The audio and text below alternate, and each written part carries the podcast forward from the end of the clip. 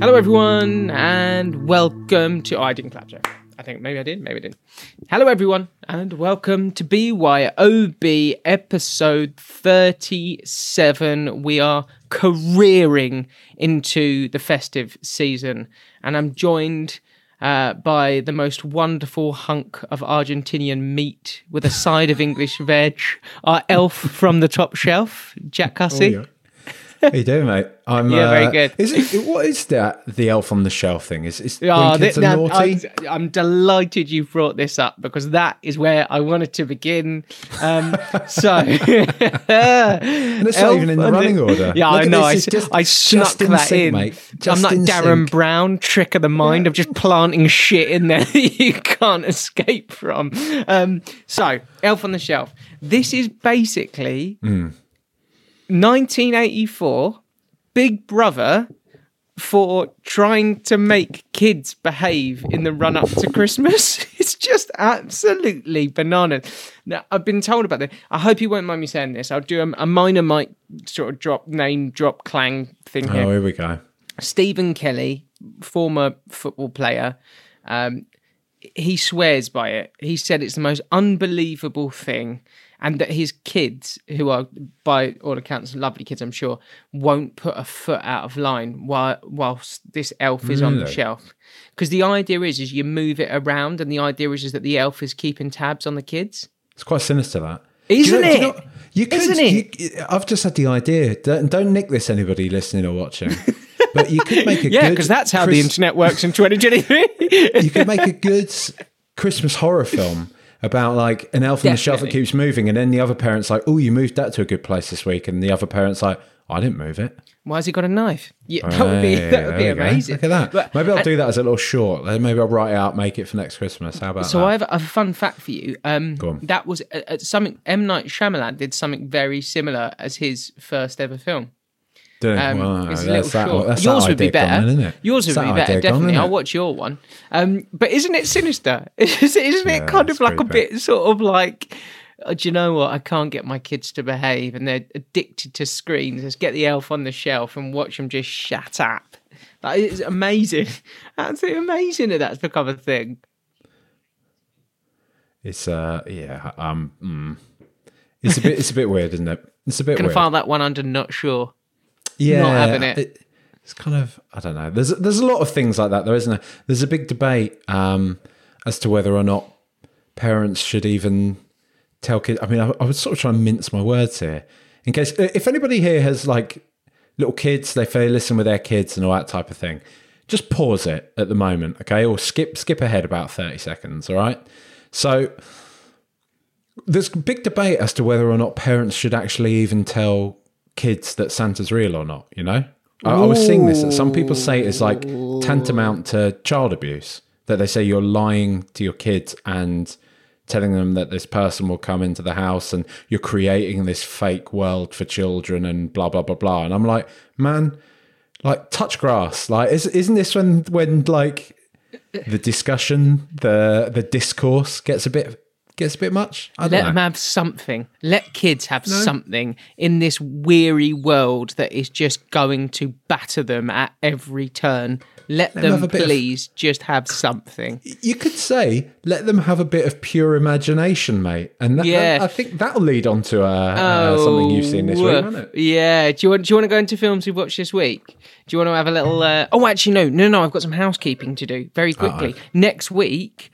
Um, I don't like housekeeping. You see, Yeah, I know. You do instantly skirt over it. shitty Bollocks pants all over the floor, all over That is this podcast in a nutshell, isn't it? skid marks, Never even seen a bog dirty brush. dishes.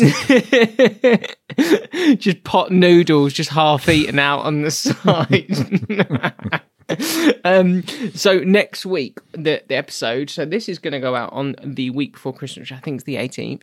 And then next week we will have a little special something for you on Christmas Day, and then the week after we'll be doing our full rundown ranking the best films of 2023 so um, we came up with a kind of couple of bits of criteria because jack is keen to include films that have been nominated for oscars in the 2023 oscars but came out in 2023 and not in 2022. So anything that came out from January the 1st and had a cinematic release is up for discussion hmm. so long as we've seen it. Now, that I'm sure there'll be a couple that we, we have missed, but Jack and I did the list sort of over the course of the last 48 hours. We've seen a lot of films. There's not to sort of blow our own trumpet. We've watched a lot of stuff in the cinema. We haven't, and it, it, it is worth making that point again, just to be clear. Like when we start doing this kind of list of our favourite films of the year, it's ones that we've seen. So if you're like, but there's this one, I think like for What example, about this Danish film? Yeah, I mean like the holdovers is one that I'm hoping to see, which is you know figuring point. in a lot of people's top lists of the year, but. I don't think I'm going to get to see it before we record the pod. So Well, I I, I, don't know if you will, Hansi. but- Sort of, I'm, I'm, I'm going to try. I've, I wrote down three or four that I'm going to try and slam through in the next couple of weeks um, to make sure that by the time we rock around to it, that I'm ready to go. Because I think there's a few in there that you've ranked quite highly in your sort of early tentative list that I haven't seen. I mean, the big one for me is Past Lives because I really, really, really wanted to see that, but It's it going to be just, film of the year for a lot of people, mate. That one. yeah, it just beat me that one. Like I just couldn't quite make it work life wise. Um, cinema. but you did say it's still on at cinemas. I, I'm going to say, I said I wasn't going to do this with Purdy, but I can't help it. The Guardian put in Oppenheimer 32nd of the top 50 are you films of the year. Come on. What are you Come on. Really? honestly, Come on, Guardian. And I, I, I Like, watched. I, Come I had on. a look. I had a look at Empire's list as well, and I was like, lads, lads, and But other- Empire love. I, I, I do like the Empire podcast. Don't get me wrong, but they love their superhero shit. Like they really, really love it. And I'm guessing that's has that skewed their list. Well, somewhat. I- do you know? th- th- There's. I had almost forgotten about the fact that Guardians of the Galaxy Three came out this year, and that for me, I'm like, that is definitely, definitely not getting into my top five, you know, or top Oh no, no, no. But no, I no. think it got close for them. Um, I think. It, Yeah, see, if, if were talking 23 for 23, top 23, it might might creep into my top 23. in. I did enjoy it, but Yeah. nowhere Yeah, near the- the top 10. The- the- do you know? uh, Do you know? We're giving too much away, but it, the, Yeah. like we'll we'll do a right good sort out on that very quickly. Let me give you a couple of comments from Love Actually.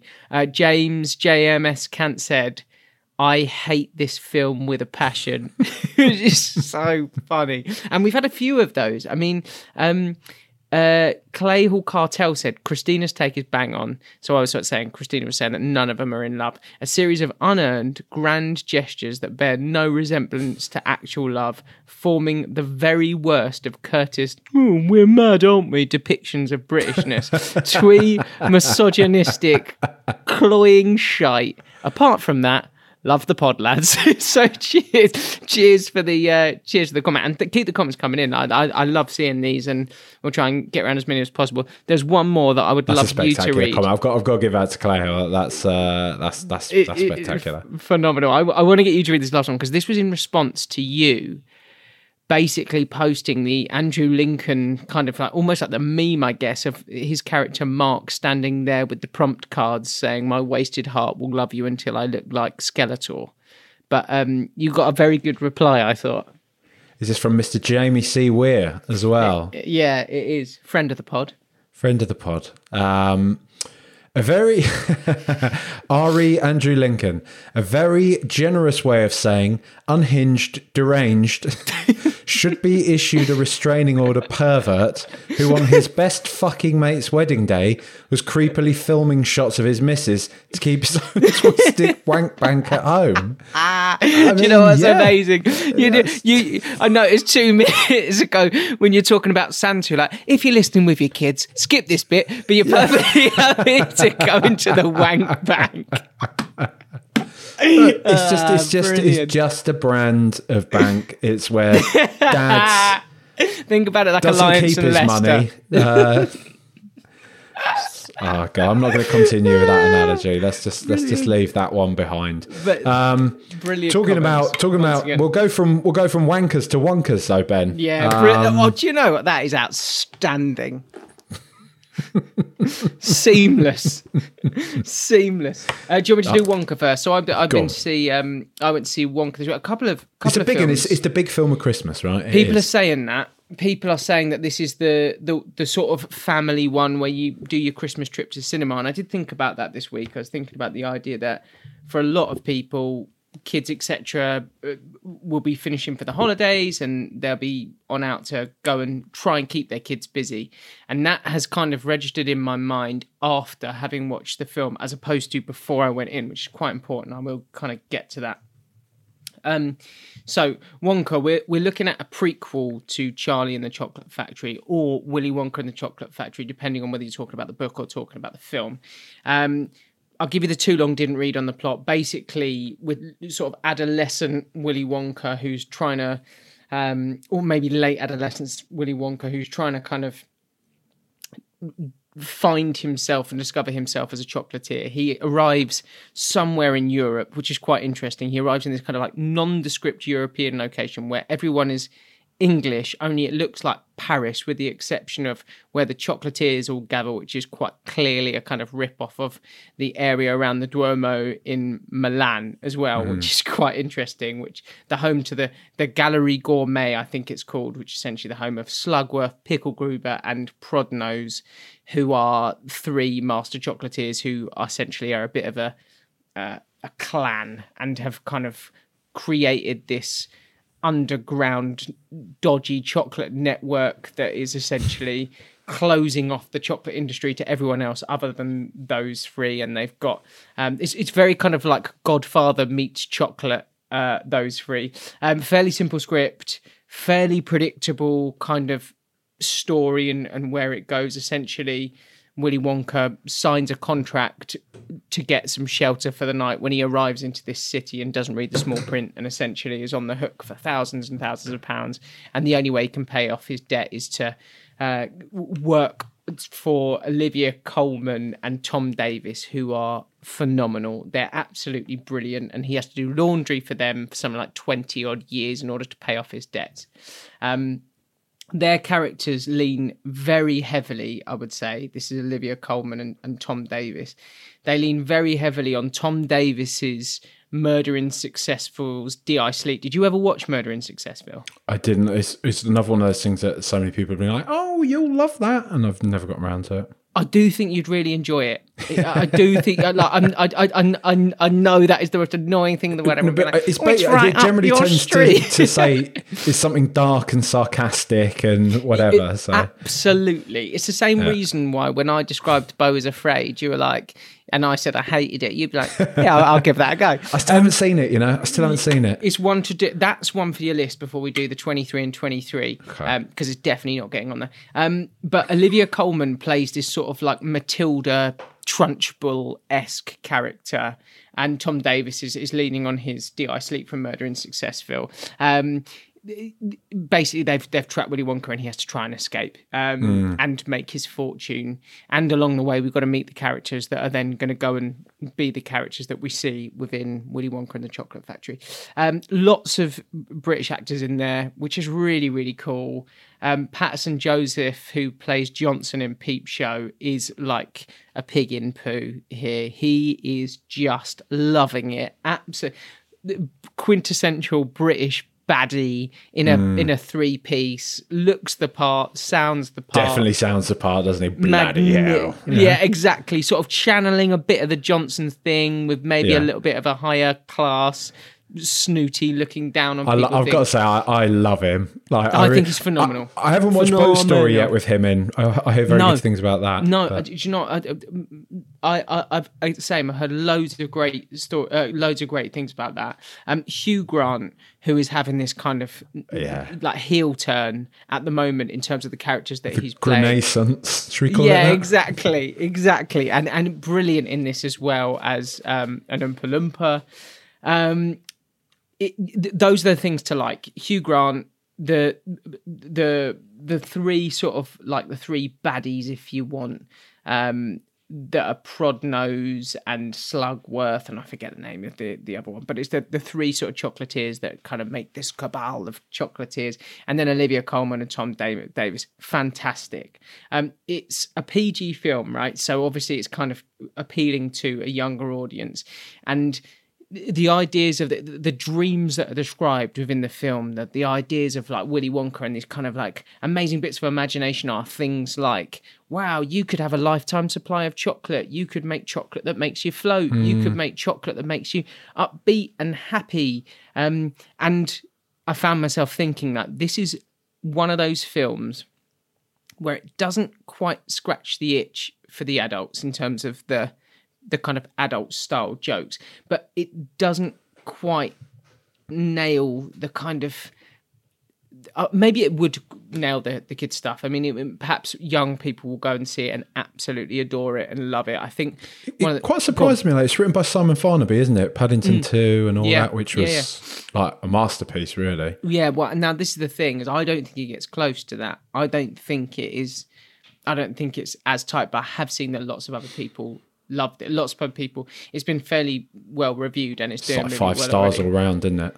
Yeah, and I, I thought it was. I thought it was okay. I think the the music didn't. The, the music didn't hit for me. It's it's a musical, and the songs are nice, but you but you're comparing it to. The thing that it did is it reminded me of Mary Poppins. Now it reminded me of Mary Poppins in the mm. sense that when the new version of Mary Poppins came out, you looked back and you were like, "Oh, that's nice," but it's not iconic, mm, you know. Mm. And the original Willy Wonka and the Chocolate Factory, Gene Wilder, and those songs, Pure Imagination, etc., and the Oompa Loompa song, they- these are iconic. Like you, you can't get near to them. And I- I think for me, the angle when you do prequels, the angle to take is saving Mr. Banks. You know mm. that for me packed such an emotional punch, whilst also weaving itself into how the kind of the the film of Mary Poppins or the books of Mary Poppins were made, and there was elements of fact and elements of fiction. I really, really loved that. For for me, this film, and I would say that the, the Mary Poppins, the second Mary Poppins film, and now this this prequel for uh, for Willy Wonka, is kind of like when you put a piece of tracing paper over an image and sort of draw round the shape of an image. Like you know what the shape is, you know what the picture is, but all the corners are a little bit more curved and all of the lines are maybe not quite as sharp and the shape isn't quite as clear. And even though it hits a lot of the marks and it hits a lot of the things where you think, oh, that's really nice, and Timothée Chalamet is very charming and kind of funny and whimsical, it doesn't quite nail it for me, and it isn't on a level with or, or close to the level of the original. I'm sure it would do really, really well. It just for me, it was kind of like a a six or seven, um, and I would maybe say it's one of those that if you go to watch it with your kids, maybe your kids will love it. But I don't think the adults will be sitting there. I know we're going to talk about Elf today. But one of the things that kept coming to my mind this week was a comment you or a tweet you put out about The Simpsons.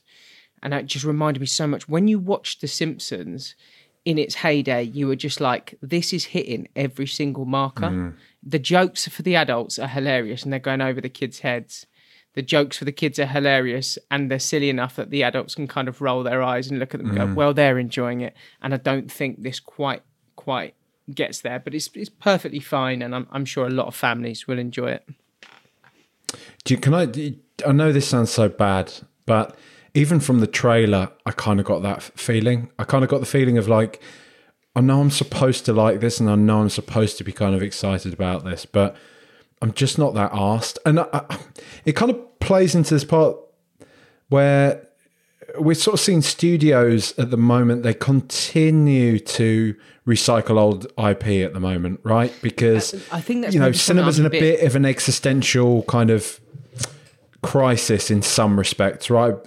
because studios are so reluctant to give new ideas a go. So they're kind of squeezing as much life as they can from all IP.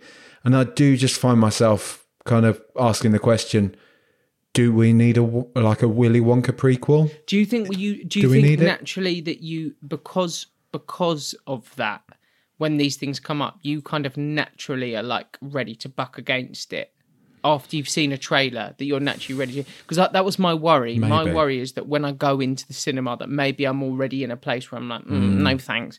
And perhaps people with kids are going in and the kids that maybe haven't seen the first one are like well this is so cool.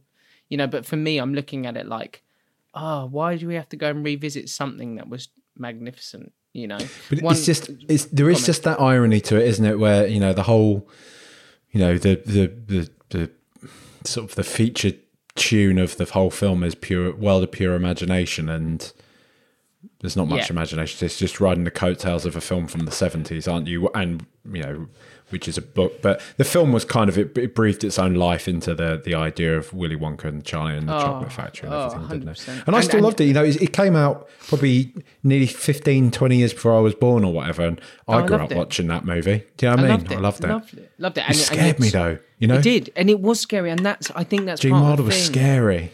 He was, and he was unpredictable, and he was kind of. You were like, is he a goodie or is he a baddie? Yeah, And- I and- always and used to fall on Baddie though. I think he's nasty. Yeah, and I think that's important. I think it's important because Charlie is the goodie, you know, Mm-hmm. and Grandpa Joe, they're the goodies of that film.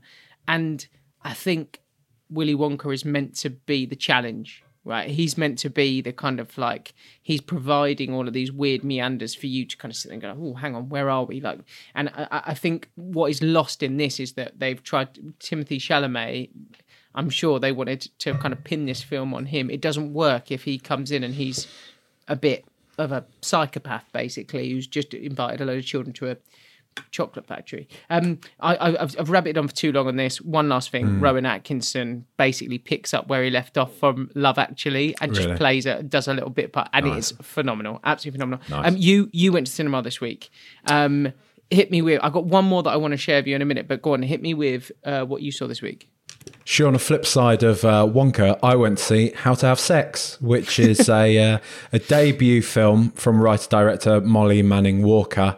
Um, you know, it, it, it's gotten a lot of people excited around the festival circuit and everything like that. It's a pretty kind of small release, although I still saw it in an Odeon. Again, we're Oh, not you? being paid by them. Yeah, I did see it in an Odeon, but there's only been a couple of screenings I've seen of it. It's mostly a wanky cinema Wanky kind of Cinemas film. release. Yeah, Yeah, a, a W- um, WCF.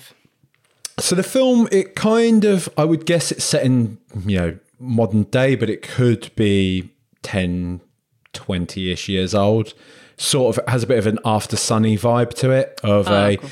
a, a group of like three teenage girls who want to celebrate having finished their A levels and they go out to Spain basically for the Club 18 to 30 um, circuit. Their whole MO is to get as drunk as they can, to sleep with as many boys as they can, and just revel in their youth. Um, enjoy this kind of summer before they all have to go off to university and things get serious, right? Um, the film mostly centers on a uh, on a on a on a young character um, called Tara, who's played by Mia McKenna Bruce. Um, and Tara is she's a virgin. She hasn't slept with anybody yet, and is feeling this pressure from her friends who you who it's implied are more experienced than she is, um, who are you know really trying to sort of egg her up to be like you know this is kind of the summer where you lose your virginity, you become a woman, and you you know s- start to become an adult and ahead of us going into this adult world. Um, and so the, the film basically follows the three of them just doing what teenagers do on holiday getting pissed, smoking loads of fags, meeting different kind of groups of people. You know, you have best mates for a night. You know, you have all these big plans of we're going to do this, we're going to do that. And I think in their first night, they end up going too big in like the first bar they go to and end up staggering home with chips and having these kind of deep and meaningfuls. It, the film captures very nicely that sense of the teenage holiday, the the ups and the downs. We we we all remember them, right? I'm sure we've all been on them. Most of us have anyway. Um, when you're kind of your best mates one second and you're kind of sick of the sight of each other for a bit so you kind of retreat into your own little holes and then everyone gets ready for the night out. Everyone's back on the same page all that type of thing. So they capture that very nicely. Um, and what you see is this this group of girls they befriend a group of guys and their their lesbian friend who are staying in the apartment next to them. So they have you know conjoining balconies and they become like their own little group um, and so the film from this point it starts to basically explore, like we're talking about, about those themes of sex, about uh, Tara, whether she's ready or not for that. Um, it starts to delve into what happens with young people on holidays. People getting too pissed, people wanting to have sex, um, and where the lines of consent begin to blur. Um, and I, I, want to be very careful when I say that um, because I think the film is explicitly making that point. That's not my own interpretation of the film.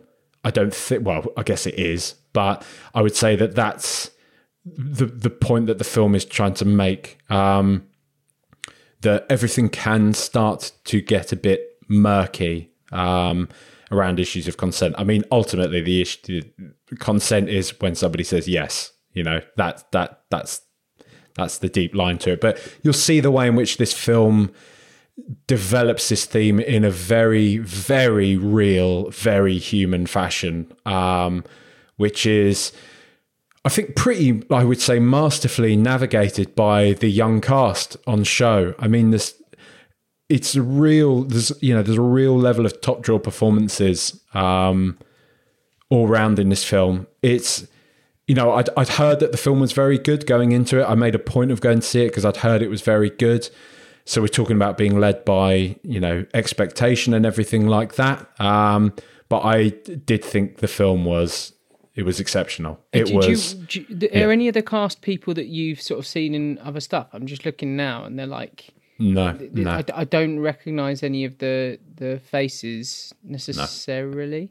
No, absolutely none of them. I don't. I don't recognise any of them from it. I mean, maybe you know, I, maybe they've been in something when they were much younger and they've been a kid right. in something and that hence why I don't but they're all probably I would guess around 17 to about 20 most of the cast um, but like I say you know the, I think the film obviously the film is called How to Have Sex and a lot of the conversation around this will revolve around some of the issues that the film brings up. I mean, it probably is time to have a bit of a trigger warning for anybody in here that the film does deal very explicitly with issues of rape, of consent. Um, so, you know, if you are not particularly keen on seeing something that centers around that, probably isn't the film for you, or at least um, go into it knowing that because it's it's a very raw, very real um, depiction of certain holiday situations and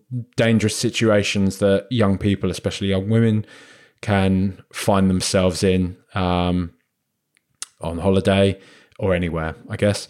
Um, but other than that, and I know that sounds like a like a quite a small, like quite a big caveat. Other than that, it's just a very real, very raw film about a group of best mates and how sometimes even your best mates can be the biggest fucking assholes at times. You know, like and they know they're being the biggest fucking assholes, but you kind of forgive them for it because they're your best mates. Because at the same time, they have your back and they're there for you, and it's it's it's it's it's great. I think it's it's one of the best kind of you know dichotomies of friendship I think I've seen on screen for a long time. Um, if you did enjoy Aftersun, uh, which you know uh, that sounds strange to say if you have seen Aftersun, to say if you enjoyed it or not.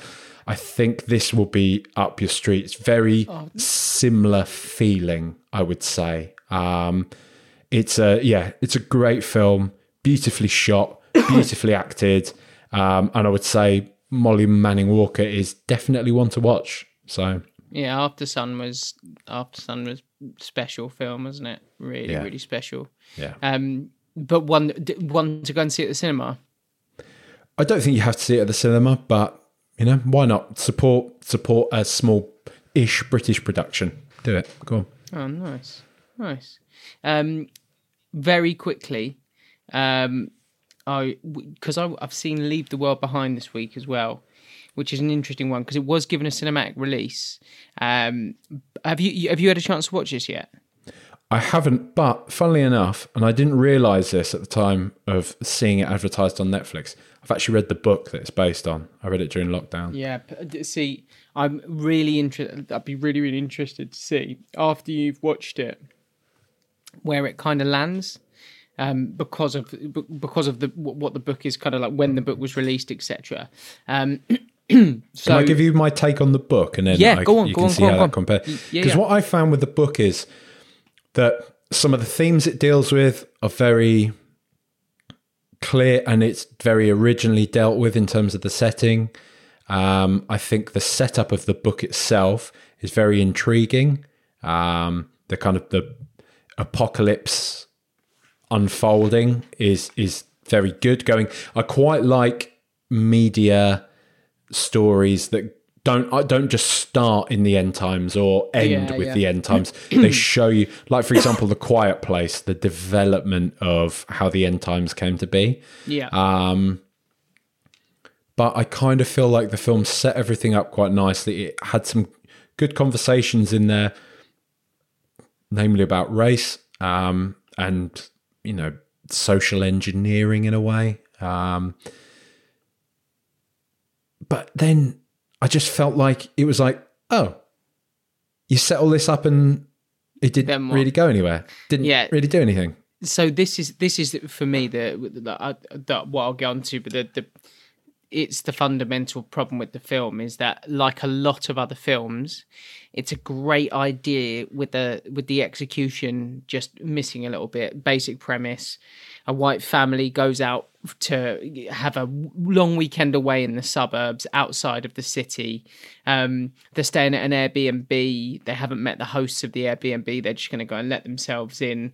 Um, Julia Roberts' character basically is is working in media or or marketing and is is just kind of had enough of the rat race and so wants to get out of town and wants to kind of like disconnect, um, which is really, really important. It's directed by Sam Esmail, uh, who was the creator of Mr. Robot. I don't know, have you seen Mr. Robot or did you come across Mr. Robot at all? Yeah, I watched the first couple of series of it. Yeah. And and it's again lovely, lovely concept, right? Some really cool acting in there, and and some like some terrific performances, but also some really thought provoking stuff, which is fascinating and really, really interesting. And and the idea of essentially it, the film is an exploration in what happens when you are out there on your own and things start to go wrong but you're isolated, you are disconnected, and you are just left on your own with your your family and relative strangers to try and come together to work out what the hell you're going to do with an end of the world style or apocalyptic style situation, and it gently teases how this is all starting to, to come about, how the world is starting to end. And we don't know whether it's man made, we don't know whether it's a natural thing, um, whether it might be aliens, or whether this is kind of like um, this is countries turning on each other. Um, but this family is disconnected and they essentially meet the owners of the Airbnb who happen to be black, and Julia Roberts' family happen to to be white. And there's a bit of a, essentially a a dive into the trust dynamics and then the kind of underlying sort of I suppose dog whistle racism or at times in the film kind of quite overt racism uh, that in particular Julia Roberts' character shows towards these um, people who own this house who are who are black. Now, the the idea is a really really nice idea, and the the actually the Sam Esmail said that the film is set within the um, Mr. Robot world, so it's kind of in that in that landscape. And there's a couple of Easter eggs in there for for people who are big Mr. Robot fans.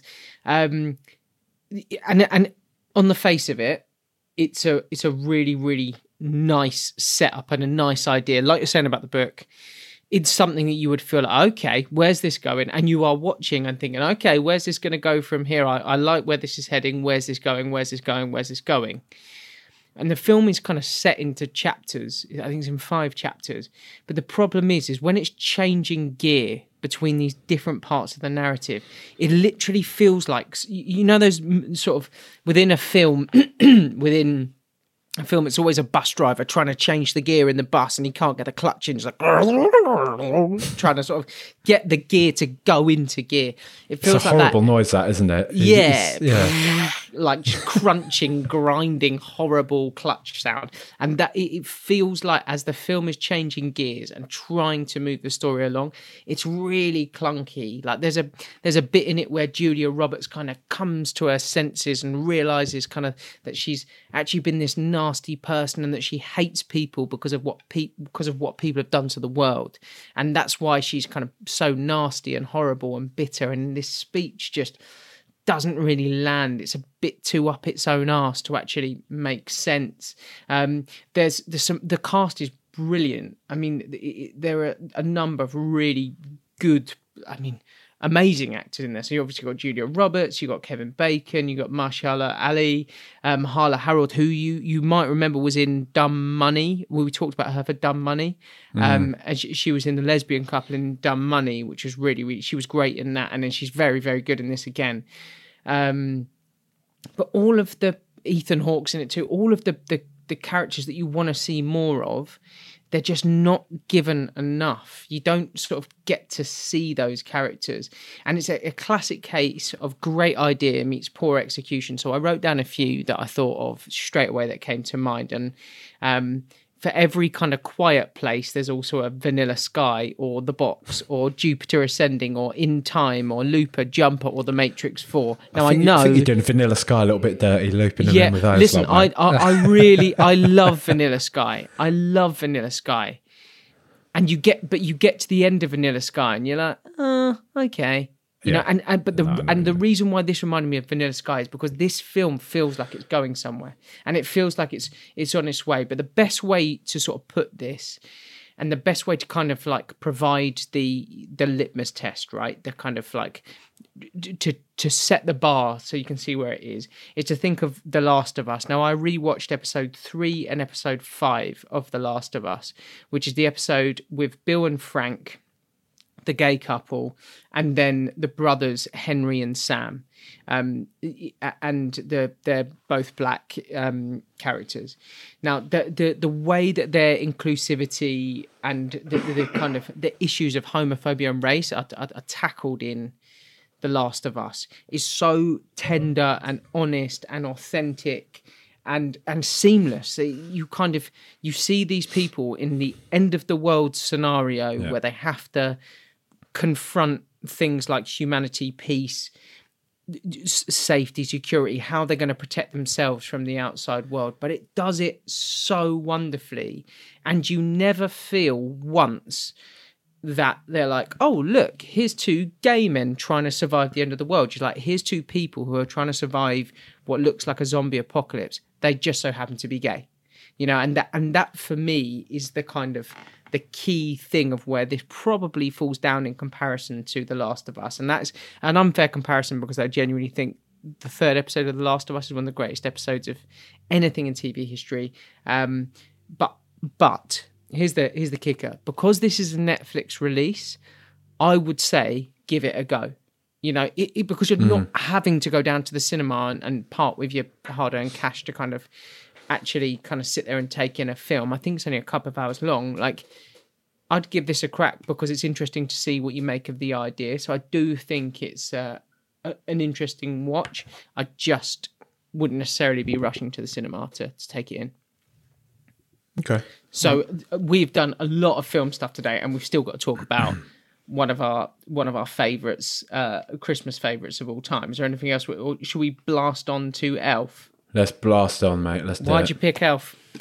I picked Elf because I thought, you know what, there's a there's a fair bit to unpack there, and I just really bloody love it. I just really fab, bloody love it, it? and I wanted to talk about it. It's so good. It's just lovely. It's just so so nice. Right, George, shall I do Gone in sixty seconds? Yeah, go on, right. Let's get you. A, let's get you a. Because you know the thing is, I was saying like last week about like Love Actually, I was getting, I was starting to hit the point where I'm like, I'm almost getting to the point where I'm like, I've seen this too many times. You know, Yeah, Elf is Um, lovely. Elf, nah, like Elf. Let's just keep that going. Let's keep Give that going, buddy. Every Right. year. Countdown to the start of your one minute begins now. Five, Okay, so four, Oh, sorry, three, two, Premature. one. Let's go. So we follow Buddy the elf, who basically finds out that he's not human, doesn't quite fit in the elf world, um, and he decides he's going to go to the real world to meet his real biological father before having left the North Pole, we finds out that the festive spirit that helps Santa sleigh uh, fly is very much uh, through the floor. He heads out to find his dad in New York City. His dad is failing in his job as a as someone who creates books for children. 30 seconds. Um, it, he uh, on his own sort of like naturally gravitates towards areas of in New York that feel like him because his dad sort of shuns him. He basically goes into a toy shop, realizes that everything is not all it's cracked up to be in terms of living in the real 15 world. seconds. Um, uh, he starts to realize that he's not going to fit in, even though his dad starts Ten. to accept Buddy as a son. Uh, Buddy ruins his dad's job, gets his dad fired, gets disowned, Five. goes out into Central Park to find Santa there, and then has to fix his sleigh and get him back in the air using his Christmas spirit. That was really poor. That was just, like I, I, I was really. I've been on a good run, and I didn't quite nail that one. Not But one of your best, Hainsey. I'm, I'm going to be honest. Not one of your best. And I feel, I feel, I feel, I feel uh, quite okay saying that, mate, because I'm so fucking awful at Yeah, this. So I, I, I, I, I've tried to dragging you down to my level, I buddy. tried to steamroll it. I, I, I, I couldn't cut it on a cold Tuesday night in Stoke sort of vibe. That was very that was very average. Now you text me this week and it's a really really nice text to receive. You said this film has so much heart. What did you mean by that? It's just what's going to say. It warms your cockles, doesn't it? Isn't that the expression that people say? I don't. It's just really nice, mate, because it's it's silly and it's funny, but it manages to it lands the ending because you see so many right. You see so many of these Christmas films now.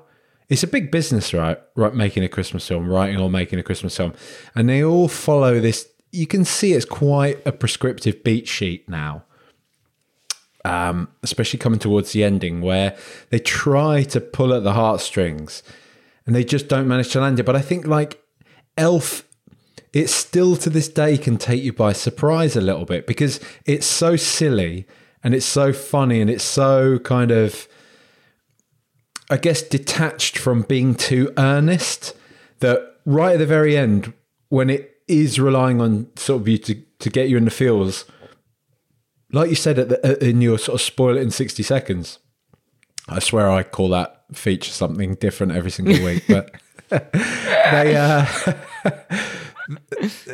they drop in at the very beginning yeah the gun is revealed in the first act they drop in the kind of the the spirit of christmas thing and then they leave it right till the very end to Bring it back around. whap it in your face, and then you're suddenly like, it gets you. In this in this cold, stark, modern world.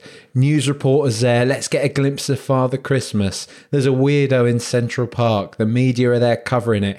Everyone there doing all their various different jobs, watching it in a bar or here, there, and everywhere. And then suddenly they all come together with that spirit of Christmas, and it does. It just gets. It's that little kind of lump in the throat. It's the little. It's one of those films that when I'm watching the television, Charlotte will be like, "Ah, look, you're trying not to cry, aren't you?" And I'm like, "No, no. What are you on about? No, not me." Uh, I love that. Do you know what I mean? Though I think it takes you by surprise so much. This film because it Yeah, doesn't because- telegraph it. You've got little moments as well that just kind of come out of nowhere that you're like, oh, that's nice. James Caan's, um, his, his, his, you know that in the Parent Trap we had the T H E M them. You know when he when he's I forget what the line is that he says to his boss when he just walks out and he's like sort of like yeah you can shove it you can shove Up your yours. job I'm out up yours yeah I'm out um, and it does hit all those beats you know it does But on, on him, like there's that one bit, and they don't they don't go on about it. They don't make a whole big thing about it. But it's just like when Buddy first shows up, and then so he just looks at his old yearbook and looks at the old pictures of himself when he's young, his girlfriend at the time, Buddy's mother. And that's it. They leave it there. They just leave. They have that nice moment of a guy now in his whatever fifties, sixties, maybe early sixties at that point, happily settled down with his wife and kid now, but still takes that little moment just to escape into his high school yearbook and remember the old ni- nice relationship that he had once upon a time. Yeah, and then they leave it at that. And do you know what I mean? There's those nice little emotional kind of like twangs in there. Yeah, I think that the full circle thing is is lovely, isn't it? And and the idea of him not like not having a place, Buddy not having a place, and then finding his place, and, and it uh, the, the the we'll get on to talk about the kind of the innocence of it, but it, very much tugs at that idea of the the innocence of children. In fact, like let's go. I tell you what, let, we'll, do this section next. Now, we just spoke about this with regard to Wonka, but mm. I think it's really where Wonka is a great example of a film that is st- striving hard to hit both audiences. I think this is the this is the playbook.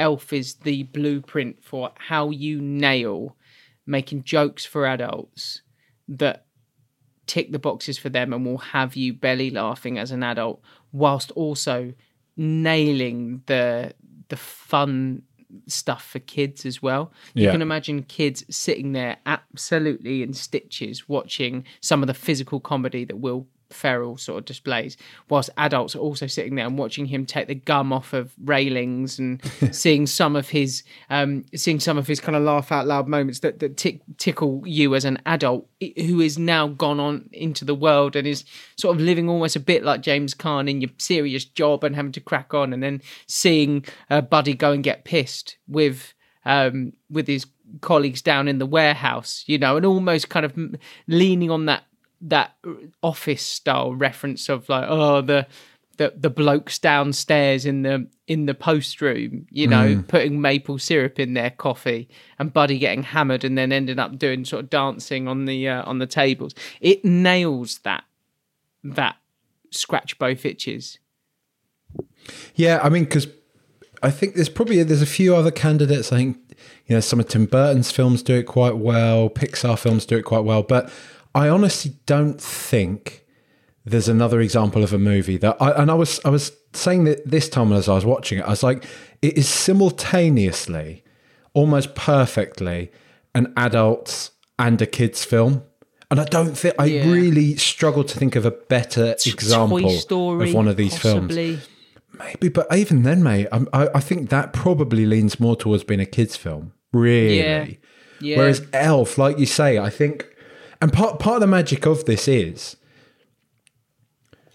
Buddy the Elf, in so much as you see his interactions with all these very real adult characters, and what what what I think this film does so well is that it, it treats Buddy like in a in a very real sense, as in like if there was a guy this kind of bizarre around you, like it, it, it wouldn't just be kind of like ah that's just Buddy. It's kind of what he's like. Like you do see kind of how everyone thinks, okay, this guy's really weird, but they also use him as almost like a bit of a window to escape into their own kind of little little world. I'm probably jumping ahead a little bit. No, but Um, we can we can do that. That that kind of naturally sort of like leans into the the, the bit that we were going to get onto.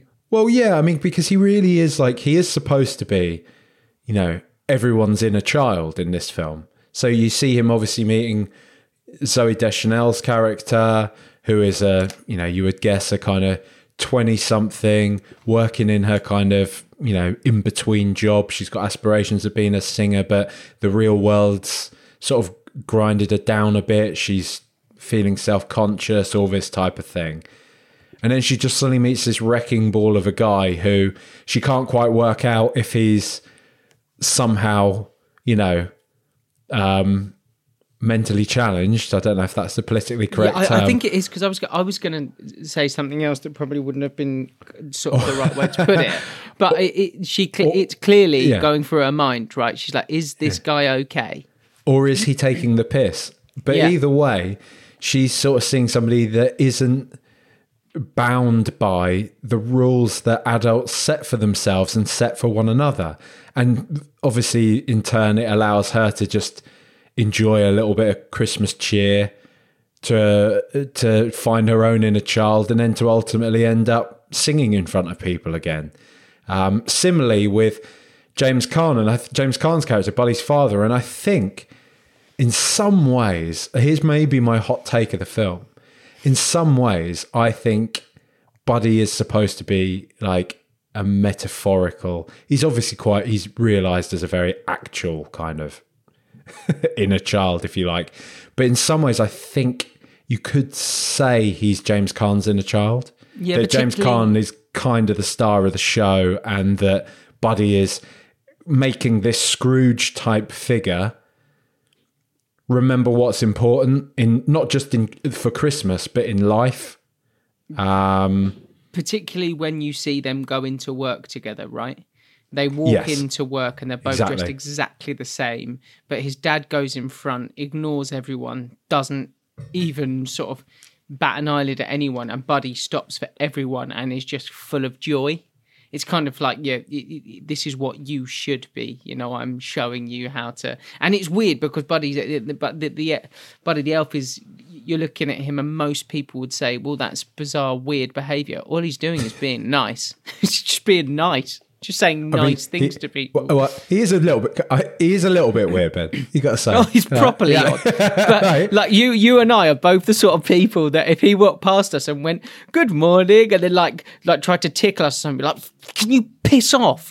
Do you know I mean? We'd both be sat like, "Leave me alone! Why are you so happy? Get off me!" you can just imagine someone like that coming into the office and they're like, "Why are you so chirpy?" Why are you so bloody happy? Just leave me Piss alone. off. Get out. Um, What are you up it- to? yeah, it- it- what's your what's your hidden motive here? You know, and that's quite a sad sort of indictment on the on the state of office culture in the, in the UK. That people, most people, anytime someone's nice, they're naturally wary of them. Like, why are you being nice? um, I did think that you, you're, you're sort of nail on the head there with the James Caan's character stuff, because lots of the kind of classic sort of ticks for him, right? So we get the redemption arc for James Caan in terms of the the kind of Christmas spirit stuff and it being. I mean, listen, there's no no dialogue on this as to whether this is a Christmas film or not. It's so it's dripping in Christmas film. You get the redemption arc. You almost get a little bit of a throwback to a Christmas Carol. You know, it's kind of Scrooge going through the phases Definitely, hundred percent, hundred percent. um, it- a, a little bit of Mary Poppins in there as well, in terms of like our, da- our dad, the the banker, almost going every day. All he does is work. He can't see past the end of his nose because he's so busy working. Um, and then you have the the family aspect. You have the idea of r- realizing what's important and the spirit of Christmas at the heart of everything, and making Santa's sleigh fly. The idea of light trumping darkness, and the idea of good trumping bad, peace, joy, and then really, I think the thing that we see for every character is the idea that the best version of yourself is is the way to be and buddy in his kind of ignorant innocent way is the the beacon for the other characters to realize that it's okay to be nice it's okay to be a good version of you and and bring kind of positive energy Yeah. although i will say i did enjoy peter dinklage kicking his ass i thought that was quite funny yeah, yeah. Well, it, it's interesting. Another another comparison, um, and it's not a Christmas one, is with Barbie because I think Mm, Barbie really leans quite heavily on Elf in some way. I'm, I'm not. I'm not taking anything away from Barbie. A Definitely. great, great film, great, you know, production, everything like that. One of the most successful films of all time. But obviously, you know, Barbie is coming from Barbie Land into the real world in much in the same way that you know Buddy the Elf does in this. And they both have that same, basically, childlike wonder at the world. They look at the world in a different way. And I think that's ultimately the message of the film, right? Not only for the characters, but for us as the audience, is that sometimes you just have to drop the cynicism. And as we've just said there about, you know, if somebody like Buddy was in the office, we'd be thinking, what are you up to? And all this type of thing. That just sometimes just try to view the world through the same eyes you had when you were five years old. Because that's what Buddy the Elf feels like a, a five to ten year old, doesn't he? Trapped in the body of a of a of a man, like in the way he's the way he interacts with people, his mannerisms, all that type of thing. Um, and there's a scene for anybody that has seen Barbie. There's a scene that you know is is a lot of people hold up as one of the the, the great points in the, in the Barbie film when you know Barbie has come from this plastic land where you know there's no misogyny, there's no hatred, there's no ageism because there's no old people there or anything. and she sees an old. She comes across an old lady. It's the first old person she's ever seen. She doesn't really know what it is, but she just says to her, "Wow, you're beautiful." Um, and the, you know the old lady's quite taken I know aback. I am. And, yeah, and really nice, uh, it's just it's, it's a nice nice kind of moment um and i think that's you know what this kind of buddy elf that's his purpose in this film isn't it to to show everybody that maybe sometimes don't take it all so seriously just Yeah. sing sing a little song what is it what's the what's the saying S- Sing loud. Uh, the best way to spread festive cheer is by singing loud for all to hear. there you go ding dong merrily on high there you go you don't need bit. any excuse. That's oh the i really do not mate oh, I bet are you a Christmas want Carol some figgy fan? pudding yeah, Mate. big time. Am I a Christmas? Am I a Christmas Carol fan? But like, I just mean like, where. Granted, you'd be singing around the house. Mm. Would you be someone that, if someone said, "Oh, we're going to go and sing carols," you would be like, "Yeah, yeah, I'm, I'm, I'm up for that." uh, I don't know if I do want to do it door to door. But if somebody was like, "Why don't you go and train with this sort of choir, a local choir?" I would probably be tempted to do that. Not. Mate, I would love to see you do that. I would love it. That would be brilliant.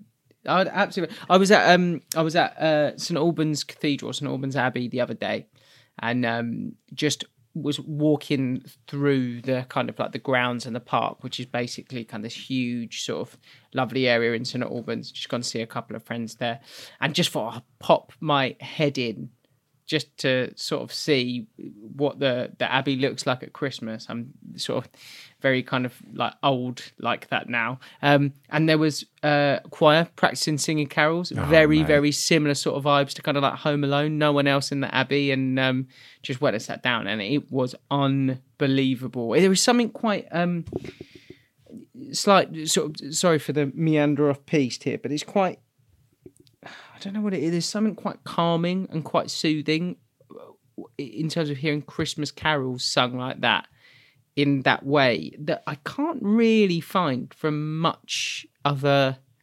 I don't think there's many other things, is there, that can can do that to you, make you feel that level of calm and that level of just sort of tranquil. Once in Royal David City, Yeah, Silent Night. Silent you know, Night. some big ones. Some yeah. big ones. Silent. Night has got a great sort of like you almost it's almost meditative, isn't it? The idea of hearing people sing that and not with any instruments, just singing and doing all the different, absolutely amazing. Um, but yeah, I'm looking forward to seeing you doing that when you agree to do it next year, mate. I'll be there in the front row. Um, but you have done a kind of perfect segue for me. Now I'm going to call this section Will Ferrell, Will Ferrell, what is your level? Um, because I was thinking about this. Where after I watched the film, I was thinking, I was like, this is Will Ferrell. Would you say this is Will Ferrell at his best, or up there with his best? Up there, but I, th- I think you've got to give it to Anchorman, don't you? Yeah, I think Anchorman is. it- it- like, I mean, Anchorman is so iconic, and there's some other Will Ferrell performances that I'm. I'm like, I, I would definitely, definitely say for me, love to watch and very fun and very silly. Did you ever see and- Stranger Than Fiction? No, I didn't. It's kind of it's, it's bordering on a straight roll for him. It's actually really good. Yeah, well, this is amazing, right? Because I watched I watched a couple of interviews of him this week doing the um doing the kind of press rounds for for Elf, and he was just on the transition from Saturday Night Live into doing more kind of um, film stuff, and he's kind of doing his interviews semi seriously, which is quite interesting because you just don't ever think of Will Ferrell as ever not being silly. But I wondered, kind of, where do you sort of place Will Ferrell in terms of the quality of what he does? Because, like I said, I think I've seen him do things that I just think that is so iconic and so amazing. But equally, I felt like in Barbie, didn't really nail it. That character just felt a bit weird. Um, so, just does he? Well, they were just trying to lean on the, the his character from the Lego film a little bit. I Yeah. feel with that one. Yeah. And so what, what I basically the question is, and this is what I wrote in the running order, it was like, is he braver than I'm giving him credit for in that he'll just have a crack? He'll just give it a go and try something, and if it works, it works. I think so. I can't, and I, I you know, I, I beg forgiveness um, to the writer, but one of the I, I, where was it on? Might have been on Adam Buxton's podcast. I listened to one of the the writers um, of Succession, um, someone from the writing team, and uh, I think Adam Buxton, in his kind of like Britishy way, was being a bit like, "Oh, Will Ferrell produced it, did he?" kind of thing. A bit snooty. Yeah, and she was like, you know, don't judge a book by by its cover. You know, Will's Will's a genius. Like he's some of the funniest moments in Succession will often come from him. Just when he's like, "Hey, why don't you try doing something like this or whatever?" Um, and she was just talking about what a naturally very funny, very smart, very sharp guy he is. Um, so I think uh, my my point is like it's very easy when you are very smart and very funny. I would know um, to uh, to let your ego come first, to think you're above doing certain things. Whereas I think what I would give Ferrell is that, and he's been in some stinkers, don't get me wrong, and he has really irritated me. And I, I even think some of his affected public persona, maybe more when he was at the peak of his powers, started to get a little bit annoying. So don't get me wrong, I'm not completely I, I giving totally him a pass for all that. that. Totally can Um, see that. I do think the fact he is like, sure, let's give this a go. Let's have a crack at this. Something like Elf, I think is, uh, you know, credit to him that he that he doesn't think he's above doing something like this because what he has done is that Elf sounds like it should be a stupid film. Um, oh right, Christmas slapstick family movie. But it's actually not. And I, I don't want to sound too like, you know, strokes beard about this, but I do think it is a very smart, very well written, very engaging film. You know, like I was talking about having a lot of heart. It does have a lot of heart. And it's not too mawkish. It's not overly sentimental. And a big part of that is is down to Ferrell managing to keep up the equilibrium as this silly, stupid character that doesn't allow the main thread of the film to get too mawkish. It's everyone around him having their own moments of realization of like, I should be a bit more like Buddy in some ways. Do you know what I mean? And, and, and, and because everyone else, because everyone else in the film is serious, it complete it gives him license to just be consistently ridiculous. You know, it gives him license to be silly and naive and innocent and apply a shed load of maple syrup onto spaghetti with M&Ms like that like that is so wonderful because you watch it and you know that's bizarre and ludicrous and I want to see you eat it you know it's like you you don't um you don't want to you don't have to suspend reality because he's coming out of somewhere crazy and then inserting himself into realism you know? So it's easy to follow and it's easy for us kind of as the audience to just see this guy and go okay how are you going to fare in this? And and and i i don't know where to go from here. There's a couple of little things that are very okay well, firstly in terms of being out of their comfort zone like one one thing there james Caan said that up until the film came out he said he barely like Will Ferrell said he barely spoke to him. he couldn't speak to him much at all, and in much in the same way that I sort of was thinking like De Niro probably can be, in that he, that he if he doesn't have to talk, he won't talk. He give as much as he gives. But James Caan apparently went to Will Ferrell after the premiere, and he's like, "Got to be honest." When we were working together, I thought you are really overdoing that. you are really overdoing it. And he's like, and now I've watched the film, I can see what you were going for, and it's brilliant. Well done. And then Will, Will Ferrell was like, had no idea that James Caan thought he was being a buffoon the entire time and it wasn't going to work, and just was, was just kind of like keeping quiet and not saying anything about it. But Will Ferrell had the panic that it wasn't going to work. He had the panic that this was all going to be a bit much. Um, and so, in terms of kind of like going out of your comfort zone, they just went and shot all this stuff of him in yellow tights in a green jacket. They didn't hire extras. They just went out into New York City and he did all those random things. So he ran up to a guy in a red tracksuit and called him Santa for real. It wasn't an extra. He just ran up to a guy and said, Santa! Oh, sorry. And, and, and then just uh, sort of ran away from him. And they just captured that candidly, almost like a trigger happy TV style thing. Um, the only thing he didn't do is eat, eat the gum, but he, he did everything else. That sort of he went and took all the flyers from all those people ran into the place world's best cup of coffee and all of that. He just did all of these things. They weren't set up. They weren't staged. He just kind Really? of, yeah just went out into new Wow. york. And that was and that was when he was like this could be dreadful. This could be absolutely dreadful. This could look like anything. Um so that there was a whole thing there of him putting himself out of his comfort zone because this was only his kind of second film, I think, maybe second or third film. Proper. What else had he done? I was trying to think before Saturday Night point. Live was. The Well, yeah, no, but in terms of movies, like what had he done? well, I don't know. I don't know what it is that we To kind of- IMDb. here we go diving in um uh yeah so he he, he like had a couple of little bits and pieces in 2000 and like 2003 let's have a little look Step Brothers. Just sc- had that been had past that been done in right so 2000 No, no, I was just I'm just scrolling past it. He'd oh he'd done old school. That was it. He'd done old school. Yeah, oh, yes, yes, that of course. The, that was the and that kind of like took him from Saturday Night Live into into this, and and so he's still very early on, and it's quite a brave thing to go for. Oh, he was in Austin Powers as well. we also yeah, of course, he was the guy who falls off the cliff and goes down to the floor and is like, "I- I'm very badly burned, but I'm still alive. Um, uh, so yeah, then you also have Zooey Deschanel kind of very early on for her. She'd only had a couple of films. Then you had James Caan, and this is very different for him, of course, from what we're used to seeing him in. And then Jon Favreau's directing it, and this was only his second directorial directorial feature as well.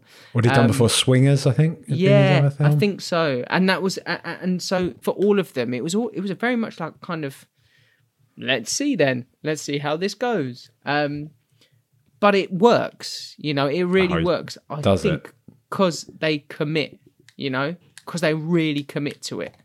Um, and it's just, yeah, it, it- it's amazing, absolutely amazing. And I, I think this is to go back to the original point.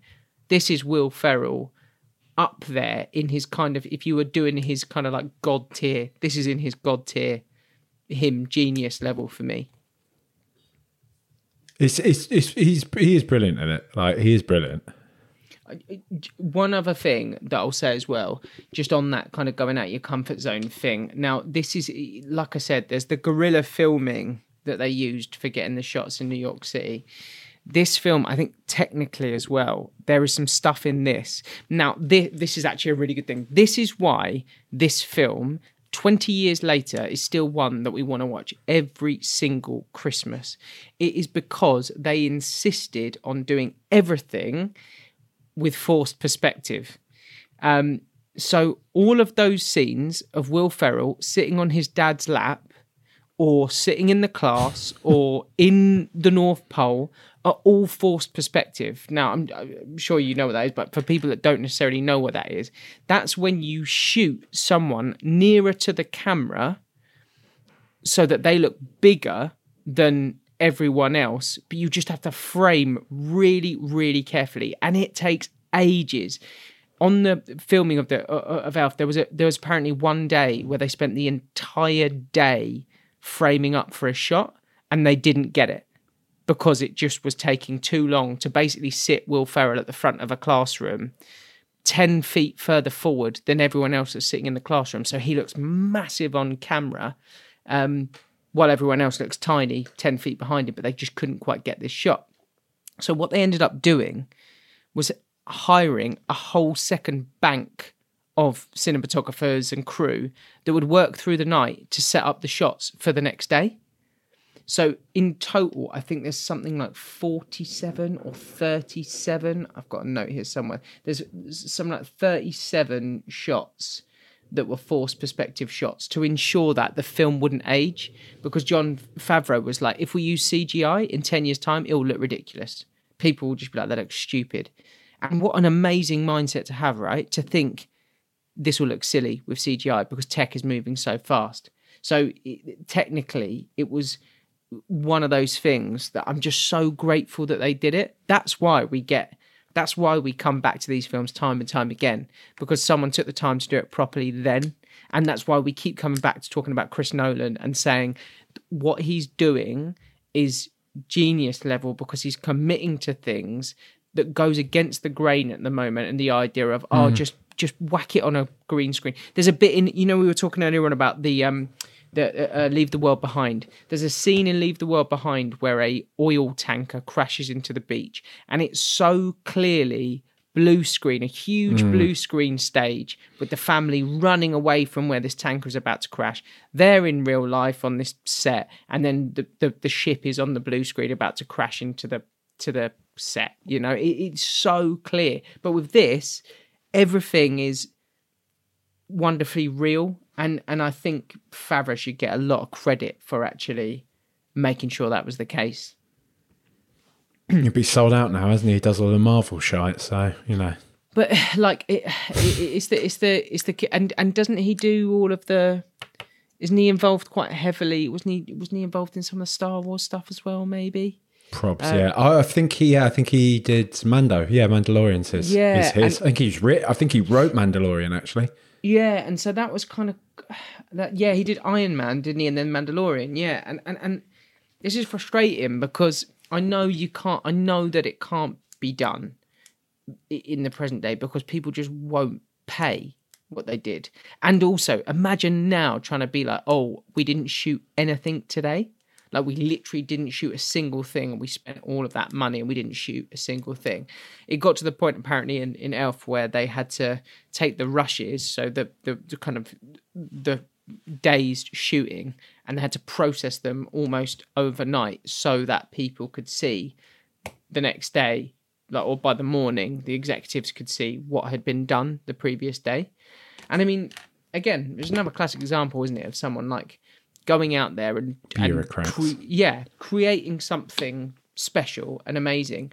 But it could have nearly not happened because someone could have gone, well, unfortunately, this doesn't quite. Because there's some pen pusher somewhere. Yeah. This Do does meet an arbitrary target for us in terms of what we have to do. Here's a KPI on creativity. Bore me later.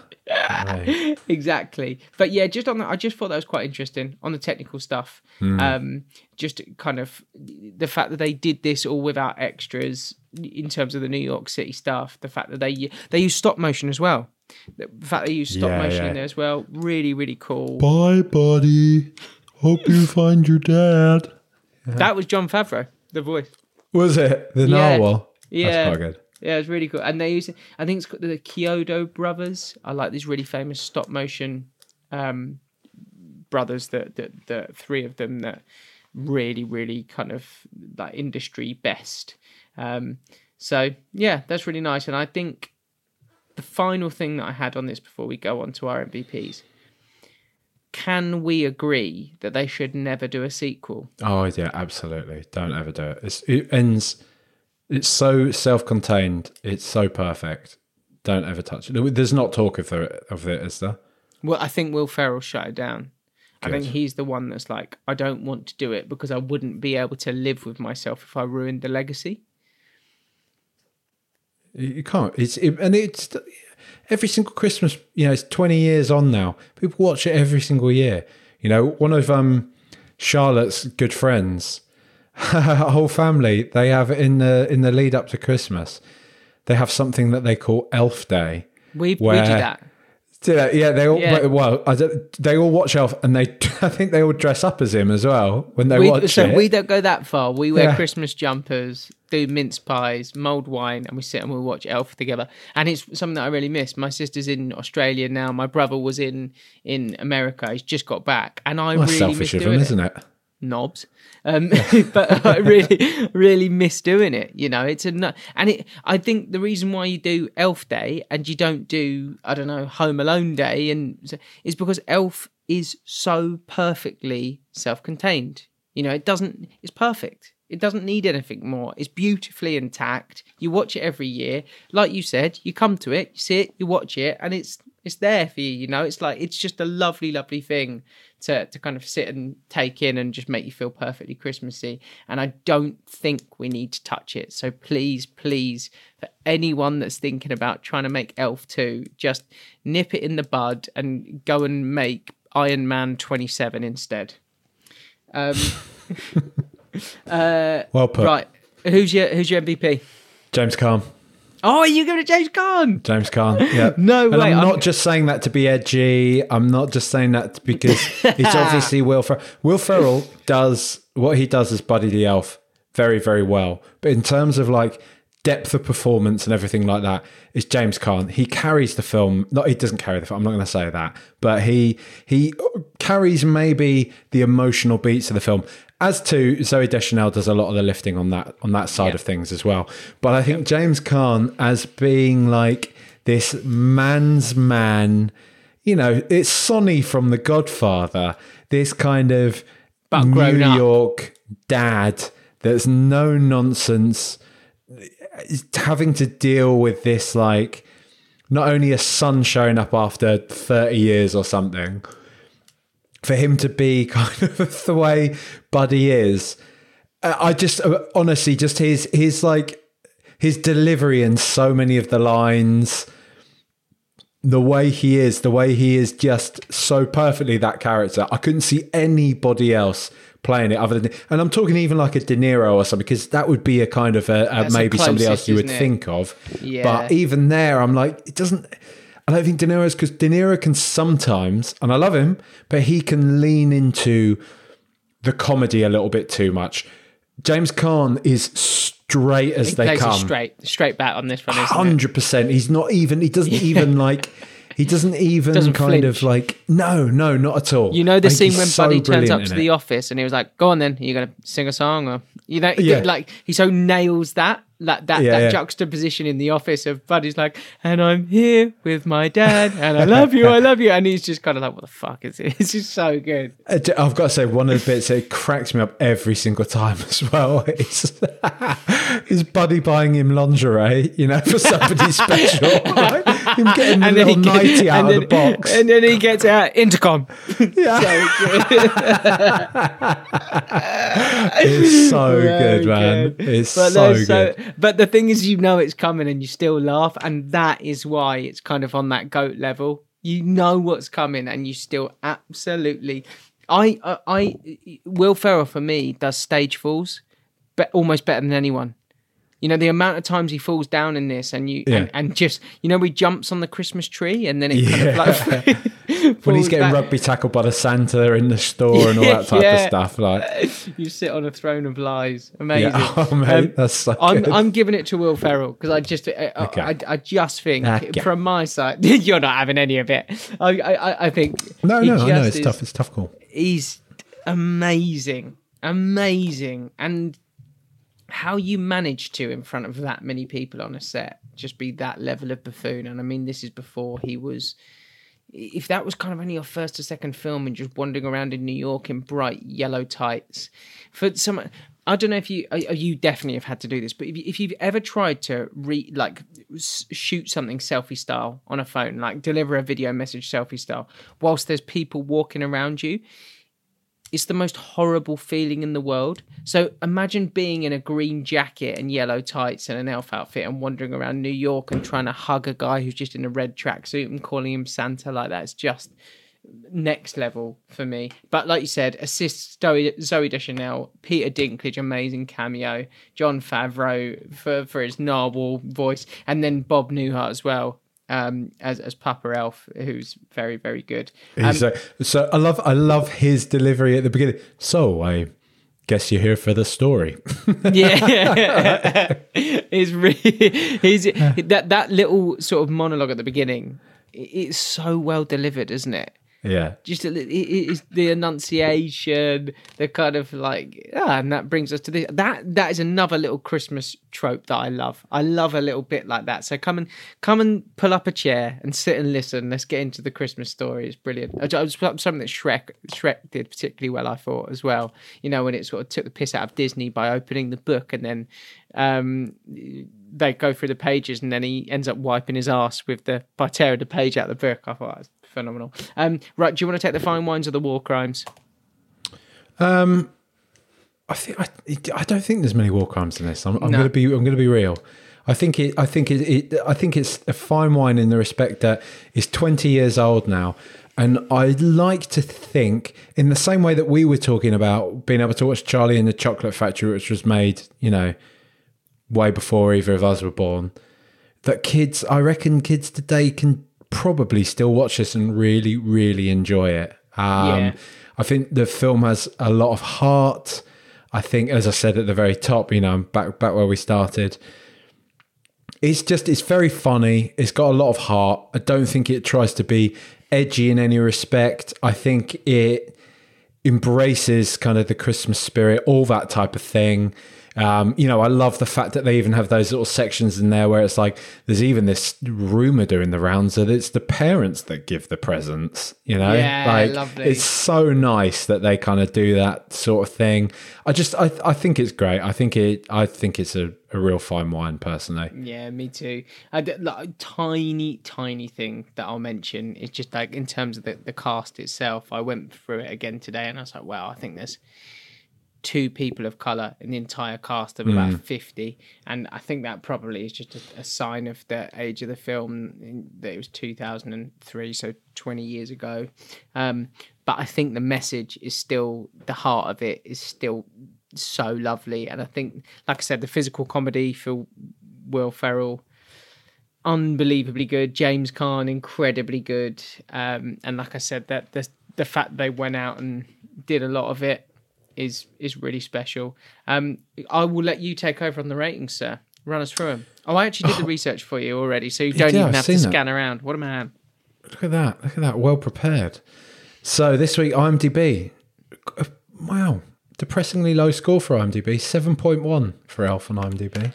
I'm gonna go. I think Rotten Tomatoes is probably closer on this. Is probably closer to the real life score.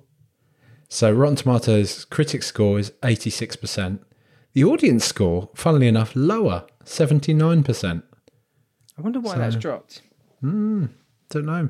Maybe people, I think, you know, like we are sort of talking about Will Ferrell, he is maybe a little Marmite. I, d- I think, Mar- no, Marmite's yeah. overstating it, I think. But, you know, I think people that don't like Will people. Ferrell hate Will Ferrell, you know? yeah, yeah, grinds their gears. Um, Metacritic, 66% for Metacritic, but 8.5 from the audience score. So, I do. I one week I will sort of send a strongly worded email to Metacritic because I do just think it's bizarre that you've got this score and then a, a rating out of ten. it well, just, it, is- it really, it's like a splinter in the brain, isn't it? yeah. What are you giving it on the popcornometer? Um, in terms of like as a Christmas film, five Yeah, out I of think- five. yeah, I I'm gonna think give it we've five do- popcorns out of five, mate. As a I think we've got to rate it as a Christmas film, haven't we? Yeah. Like, for me, it's a five on the on the Christmas yeah, film. yeah, hundred percent. Um, now, brand new feature to finish us up, which I really you've been- you've been that you like. me with this all I day. I really, really hope that you like, and I'm going to get Purdy to run the theme for it now. Say ho! Say ho!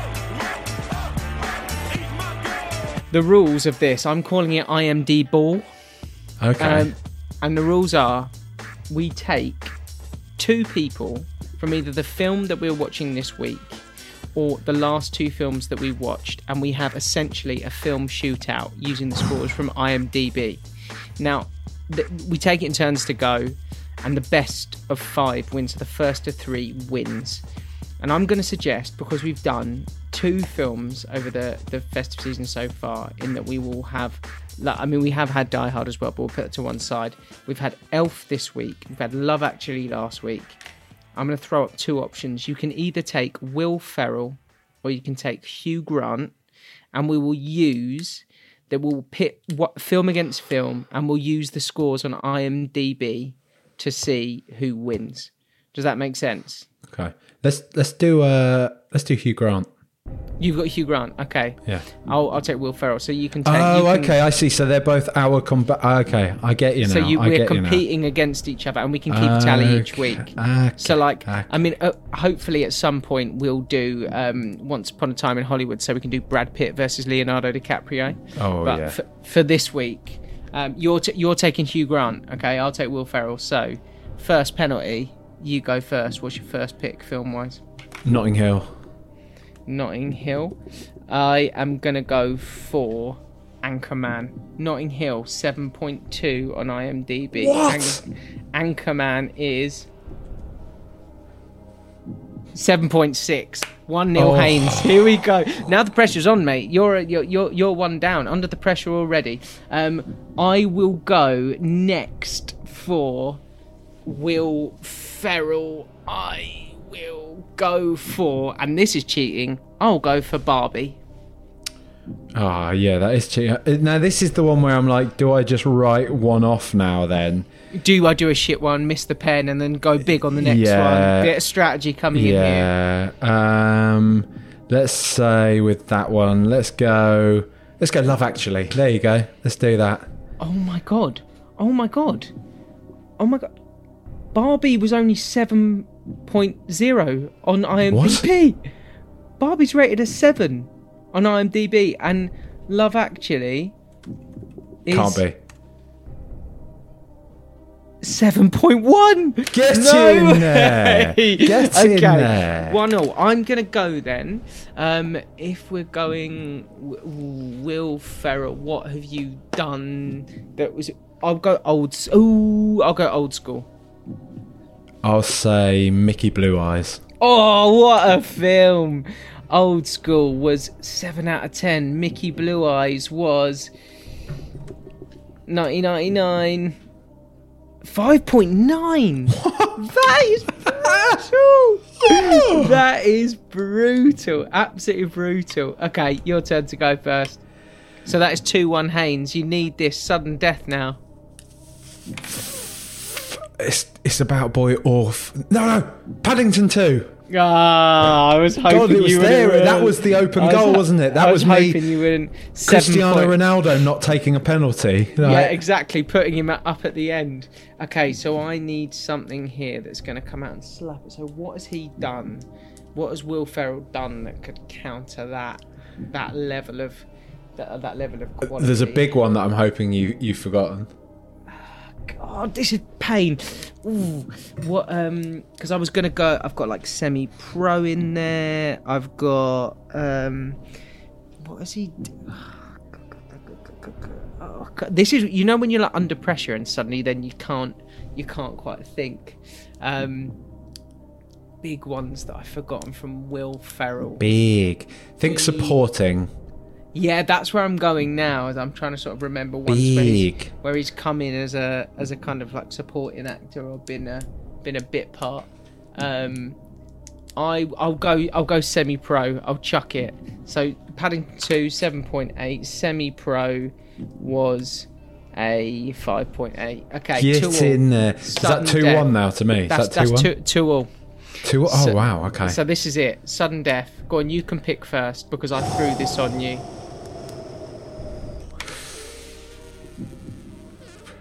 Hmm.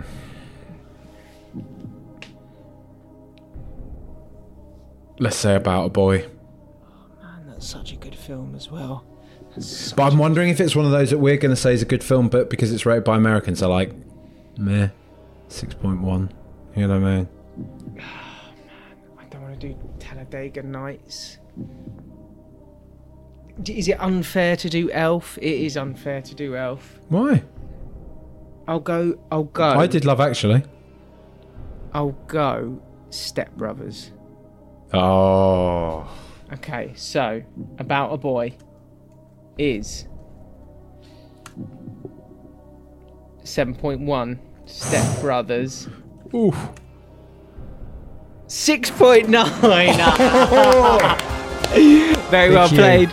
Okay, Big one not let me down. big oh. W for Hugh, and and well played. One 0 on I'm gonna have to look at what. I love that as a feature, mate. I do love Isn't that. that a good little? That's a nice, and hopefully we can cut that up for a bit of social, um, and people will absolutely ruin us for forgetting.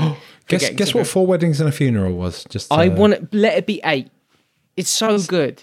seven point one. No, no. Okay, what? Just very quickly before we end, what, what did we miss? Um, what what were the films that we missed? You told there was one that I completely forgot. What was it? Zoolander, Oh, that's such a good shout. We also and that was had, pre-Elf actually. Yeah, when we were talking about. Yeah. So I, do you know what? I think I got Oh, most. it's only six point five. Zoolander.